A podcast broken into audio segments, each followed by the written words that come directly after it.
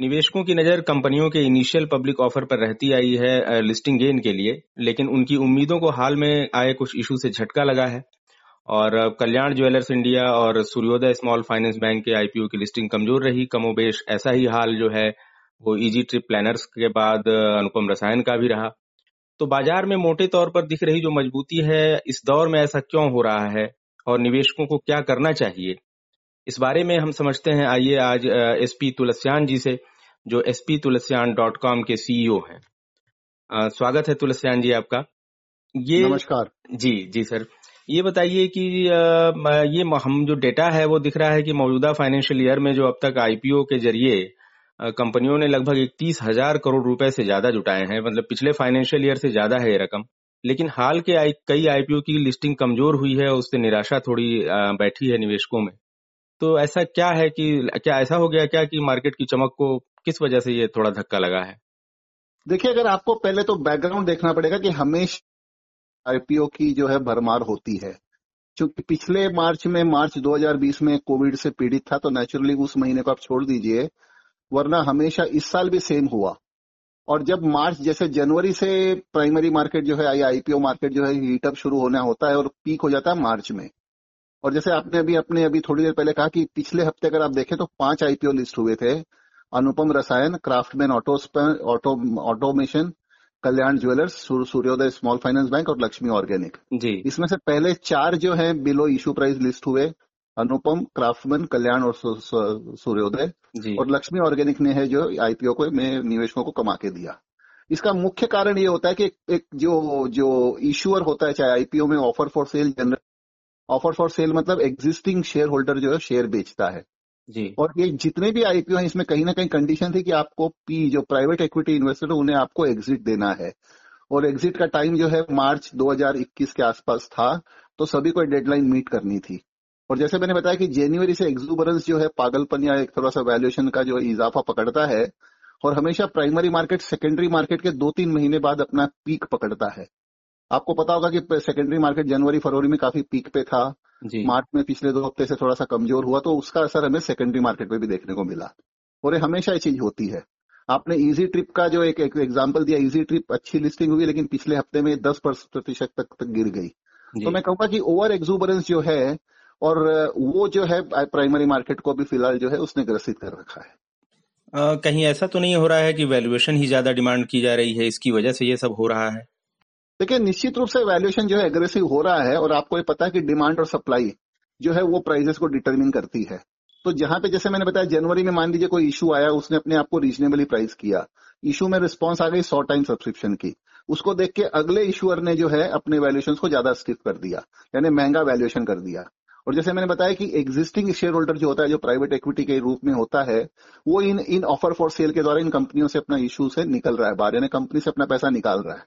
निश्चित रूप से वो चाहेगा कि उसे मैक्सिमम वैल्यूएशन मिले, तो कहीं ना कहीं निश्चित रूप से इश्यूअर हो, चाहे वो फिर कंपनी हो, चाहे ऑफर फॉर सेल में प्राइवेट इक्विटी इन्वेस्टर हो, वो इस इशू को एग्रेसिव प्राइसिंग कर रहा है, और उसकी चपेट में उसका जो खामियाजा भर रहा है वो है छोटा निवेशक।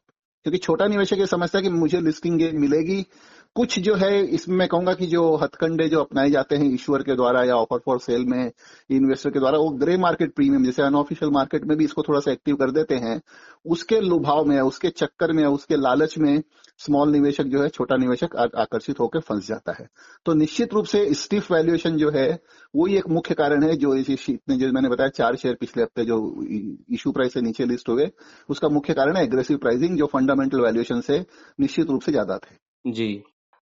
हुआ ये है कि आप तो मतलब ये कि जो बड़े निवेशक हैं, रिटेल निवेशकों के अलावा जो बड़े निवेशक हैं वो काफी रकम जो है उधार लेके भी आईपीओ में लगाते रहे हैं, लेकिन जो हाल में अगर उनको भी नुकसान उठाना पड़ा है, तो इससे ओवरऑल सेंटिमेंट पे कुछ असर पड़ेगा जो बाद के आईपीओ अब आने हैं? देखिए, इसमें 2 तरह के निवेशक होते हैं बड़े निवेशक। एक तो जो आपने बताया HNI जो होते हैं, जो बोरो करके पैसा करते हैं, वो क्या करते हैं कि जितना उनको पता, मान लीजिए कि 100 टाइम इशू सब्सक्राइब हुआ है HNI कैटेगरी में, यानी उन्हें पता है कि 1% का अलॉटमेंट मिलेगा, तो उतने 1% के शेयर वो ग्रे मार्केट में पहले ही बेच देते हैं जी। जो हाई नेट इन्वेस्टर होता है नहीं खोता है। उसके अलावा जो दूसरे होते हैं वो है एंकर इन्वेस्टर, जिसमें फंड वगैरह अप्लाई करते हैं, उनमें लॉक इन होता है 1 महीने का। तो सिर्फ ये लिस्टिंग गेन तक ही कोई शेयर के परफॉर्मेंस को नहीं देखना चाहिए हमें सेकेंडरी मार्केट पे। इनफैक्ट ये भी देखना चाहिए कि लिस्टिंग के बाद में एक महीने तक उस शेयर का कैसा परफॉर्मेंस रहता है, क्योंकि एक एंकर इन्वेस्टर के लिए लॉक इन जो है एक महीने का है। तो हर एंकर इन्वेस्टर चाहता है कि एक महीने तक शेयर को जो है ठीक ठाक रखे।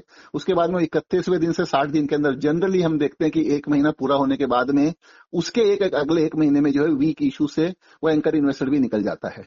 तो हमें सिर्फ लिस्टिंग तक या उसके एक हफ्ते तक के परफॉर्मेंस को सीमित नहीं रखना चाहिए। हमें कोई भी शेयर का परफॉर्मेंस देखना चाहिए कि उसके दो महीने का बिहेवियर कैसा है, एक महीने का एंकर इन्वेस्टर का लॉक इन और उसके बाद में शेयर मार्केट का परफॉर्मेंस उस पर्टिकुलर शेयर का। और अगर उसमें वो खरा उतरता है, अपने इशू प्राइस को मेंटेन करता है, उससे ऊपर कुछ इजाफा देता है निवेशक को, तो हमें मानना चाहिए उस शेयर में जो है कुछ स्ट्रेंथ है। जी, तो आप जो कह रहे हैं कि थोड़ा वक्त देना चाहिए, एक महीने से दो महीने तक पिक्चर क्लियर होने में। पिछले 6 महीनों में जो कंपनियां लिस्ट हुई हैं, डेटा ऐसे हैं कि उनमें से कईयों के शेयर जो है अपने पीक से करीब 20% नीचे ट्रेड कर रहे हैं। तो क्या असर देख रहे हैं आप? रिटेल निवेशकों को ऐसे में क्या करना चाहिए, क्या सलाह है आपकी अगर ये इस तरह का हाल है तो? देखिए, रिटेल निवेशक को मेरी 2 या 3 बिल्कुल सलाह जो मैं 20 साल से दे रहा हूँ या 25 साल से दे रहा हूँ निवेशकों को आईपीओ मार्केट से कनेक्टेड में, कि तो फंडामेंटल कॉल लीजिए, फंडामेंटल वैल्यूएशंस का कॉल लीजिए। उसमें अगर कंपनी के फंडामेंटल्स नहीं जस्टिफाई करते हैं उनमें मत करिए, क्योंकि उसके आपको पीयर कंपेरिजन मिलते हैं ऑलरेडी जो लिस्टेड स्टॉक्स होते हैं। फर्ज करिए कि कोई कंपनी 30 के पी मल्टीपल पे इशू कर रही है और अगर सिमिलर कंपनी एग्जिस्टिंग लिस्टेड है स्टॉक एक्सचेंज पे 15-20 के पी मल्टीपल पे, तो उस पे जाइए, न कि आईपीओ वाले शेयर पे। नंबर 1। नंबर 2, जैसे मैंने बताया कि ग्रे मार्केट के चक्कर में मत पड़िए। ग्रे मार्केट तो है 4-5 दिन का एक तरह से गिमिक है, क्योंकि आजकल इश्यूज का अलॉटमेंट भी जो है 5-7 दिन में हो जाता है। तो ग्रे मार्केट जो अनऑफिशियल प्रीमियम जिसे कहते हैं, उसको कंपनी के सोर्स कहिए या फिर मैन्युपुलेटर कहिए, वो 10-15 दिन के लिए संभालते हैं और छोटे निवेशकों को ट्रैप करते हैं। नंबर 2। नंबर 3, जैसे मैंने बताया कि 6 महीने में आपने कहा पिछले 6 महीने में 20% तक इश्यूज नीचे गिर गए हैं, वो बिल्कुल सही है। वही मैंने बताया कि वो एक महीने 1.5 महीने का परफॉर्मेंस नहीं देखें। अगर आपको लिस्टिंग गेन करना है तो आपको प्योर उस एंगल से आईपीओ में अप्लाई नहीं करना चाहिए। लेकिन अगर आपका लंबा निवेश का ध्यान है 2 महीने से 3 महीने 4 महीने का, तो सिर्फ वैल्यूएशन को ध्यान में रखते हुए अप्लाई करना चाहिए और उसमें परफॉर्मेंस देखना चाहिए कि शेयर का 2 महीने बाद, जैसे मैंने बताया 30 दिन के बाद में परफॉर्मेंस क्या रहता है, कैसा शेयर बिहेव करता है, वो उसका मापदंड होगा, उसका वैल्यूएशन का मापदंड होगा। जी, आप जो कह रहे हैं वो कुछ कंपनियों का फंडामेंटल जो ठीक रहा होगा, जैसे रूट मोबाइल है, हैप्पीएस्ट माइंड्स है, रोसारी बायोटेक है, बर्गर किंग इंडिया है। ये जैसे शेयर हैं, ये अपने लिस्टिंग हुई उसके बाद से अब ये लगभग 80% से ज्यादा से ऊपर ट्रेड कर रहे हैं इनके शेयर। तो और डेटा है कि 30 कंपनियां जो है करीब जो है वो सेबी की मंजूरी लेके बैठी हैं आईपीओ लाने के लिए। तो अब ये अगले फाइनेंशियल ईयर में अब ये आप जो कह रहे हैं कि भाई वो एक डेटा है कि वो 20% नीचे ट्रेड कर रहे हैं कई शेयर, एक डेटा ये दिख रहा है कि ये दमदार शेयर हैं 80% से ज्यादा ऊपर ट्रेड कर रहे हैं। ऐसी दुविधा में क्या करना चाहिए? इंतजार करना चाहिए लिस्टिंग के बाद ही, या वो आईपीओ में लगाना चाहिए पैसा? देखिए, इस प्रश्न को मैं 2 हिस्सों में डिवाइड करूंगा। आपने 4 कंपनियों का मेंशन किया, रोजारी बायोटेक, फिर जैसे और भी कंपनियां जो आपने बताई, हैप्पीएस्ट माइंड, रूट मोबाइल। मेरा ऐसा मानना है व्यक्तिगत रूप से कि 6 महीना हो गया, अब निश्चित रूप से वो 70-80% ऊपर चल रही है, लेकिन आज भी अगर आप उनका पीयर कंपेरिजन देखेंगे तो वो काफी महंगे हैं चारों के चारों शेयर, चाहे फिर रोजारी बायोटेक हो, चाहे फिर रूट मोबाइल हो, फिर चाहे हैप्पीएस्ट माइंड हो। अगर आप इनको सभी का वैल्यूएशन कंपेयर करें पीयर से, तो ये आज भी महंगे हैं। अभी ठीक है, लोग शेयर बाजार में क्या होता है, निवेशक को जब तक प्राइस दिखता है, जब तक प्राइस चलता है, तब तक वो उसमें निवेशित रहता है। जैसे ही वो डावाडोल होता है, करेक्शन होना शुरू होता है, उसमें से निकलने की कोशिश करता है। तो मेरी सलाह है कि ये चारों का चारों इशू एक्सपेंसिव है, मैं कोई एडवाइस नहीं कर रहा हूँ, लेकिन आज भी मेरे फंडामेंटल वैल्यूएशन के हिसाब से सिर्फ मैं एक वैल्यूएशन कॉल ले रहा हूँ, वो निश्चित रूप से महंगे हैं।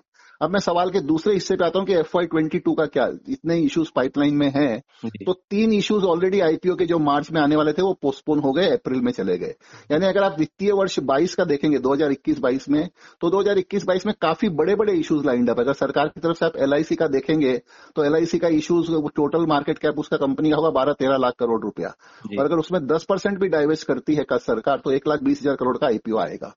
दूसरा HDB फाइनेंशियल जो HDFC बैंक की सब्सिडियरी है NBFC, उसका आईपीओ आएगा, उसमें काफी बड़ा इंटरेस्ट आते हुए दिखाई देगा। तो अगर मैं कहूं कि शुरुआत में फर्स्ट हाफ में LIC का इशू आ सकता है, सेकंड हाफ में HDB फाइनेंशियल का इशू आ सकता है। उसके अलावा और काफी सारे इश्यूज लाइंड अप है, जैसे बजाज एनर्जी है, आधार हाउसिंग फाइनेंस है, ईसाल स्मॉल फाइनेंस बैंक है, लोढ़ा है, IRDA है, ऐसे काफी इश्यूज लाइंड अप है। तो मेरा ओवरऑल, चूंकि जैसे मैंने पहले कहा कि IPO मार्केट हमेशा सेकेंडरी मार्केट को फॉलो करता है, प्राइमरी मार्केट सेकेंडरी मार्केट को फॉलो करता है। FY22 के लिए सेकेंडरी मार्केट में कम से कम काफी पॉजिटिव व्यू है, जिस हिसाब से ग्लोबल लिक्विडिटी है और जिस हिसाब से एग्जिस्टिंग कंपनियां अच्छा परफॉर्म कर रही है, जो लिस्टेड कंपनियां हैं, उससे सेकेंडरी मार्केट में काफी अच्छा पॉजिटिव बायस रहेगा और उस पॉजिटिव बायस का रिफ्लेक्शन हमें प्राइमरी मार्केट में भी देखने को मिलेगा। तो ये कहना कि चूंकि वर्तमान में प्राइमरी मार्केट ने 4-5 इश्यूज में जो है बिलो इशू प्राइस पे लिस्ट हुए और निवेशकों को नुकसान किया है, ये ट्रेंड शायद मेरे हिसाब से शॉर्ट टर्म के लिए 2-3 महीने के लिए निराश कर सकता है, पर इसके बाद वापस पूरे वित्तीय वर्ष 2022 में प्राइमरी मार्केट जो है काफी वाइब्रेंट रहेगा, काफी तेज देखने को मिलेगा और उसमें फिर से निवेशक लौटेंगे। लेकिन निवेशक से यही सलाह है कि आप अगर 5 इश्यूज में कमाएंगे 10-10% और एक इशू में 20-25% खो देंगे तो ये सही नीति नहीं है। आपको फंडामेंटल कॉल, वैल्यूएशन का कॉल लेना जरूरी है। कोई भी प्रलोभन में, ग्रे मार्केट प्रीमियम के प्रलोभन में ना आए, अपने सिर्फ ब्रोकर के रिकमेंडेशन पे ना आए कि आप इश्यूज को सब्सक्राइब करिए, क्योंकि उनका वेस्टेड इंटरेस्ट है, उनका डिस्ट्रीब्यूशन इनकम देखते हैं वो। तो ओवरऑल वैल्यूएशन कॉल निश्चित रूप से लेना चाहिए और FY22 मेरे हिसाब से और भी ज्यादा वाइब्रेंट रहेगा IPO मार्केट के लिए, क्योंकि सेकेंडरी मार्केट पे अच्छी धारणा, अच्छा परफॉर्मेंस, अच्छा मार्केट का जो है परफॉर्मेंस बनने की उम्मीद दिखाई दे रही है। जी, तो आप कह रहे हैं तुलसियान जी की IPO में जो हाल में कुछ इशू जो है वो कमजोर लिस्टिंग हुई है, उससे लेकर निराश होने की जरूरत नहीं है। आने वाले दिनों में मार्केट दमदार दिख रहा है, बस ध्यान ये रखना है कि फंडामेंटल्स पे फोकस करें, वैल्यूएशन पे फोकस करें। बिल्कुल, क्योंकि मार्च, जैसे मैंने बताया, मार्च में हमेशा निराशा होती है थोड़ी सी, जब बंचिंग ऑफ इश्यूज हो जाते हैं तो उसमें निवेशक भी थोड़ा सा केयरलेस हो जाता है और इश्यूअर भी थोड़ा सा लालची हो जाता है। तो निश्चित रूप से आप IPO से निराश मत होइए, लेकिन फंडामेंटल कॉल का वैल्यूएशन लेना जरूरी है। FY22 में और अच्छे मौके आएंगे और कभी भी ग्रे मार्केट प्रीमियम पे लिस्टिंग गेन के हिसाब से इश्यूज में अप्लाई मत करिए। जी, बहुत बहुत धन्यवाद आपका तुलसियान जी, विस्तार से जानकारी देने के लिए।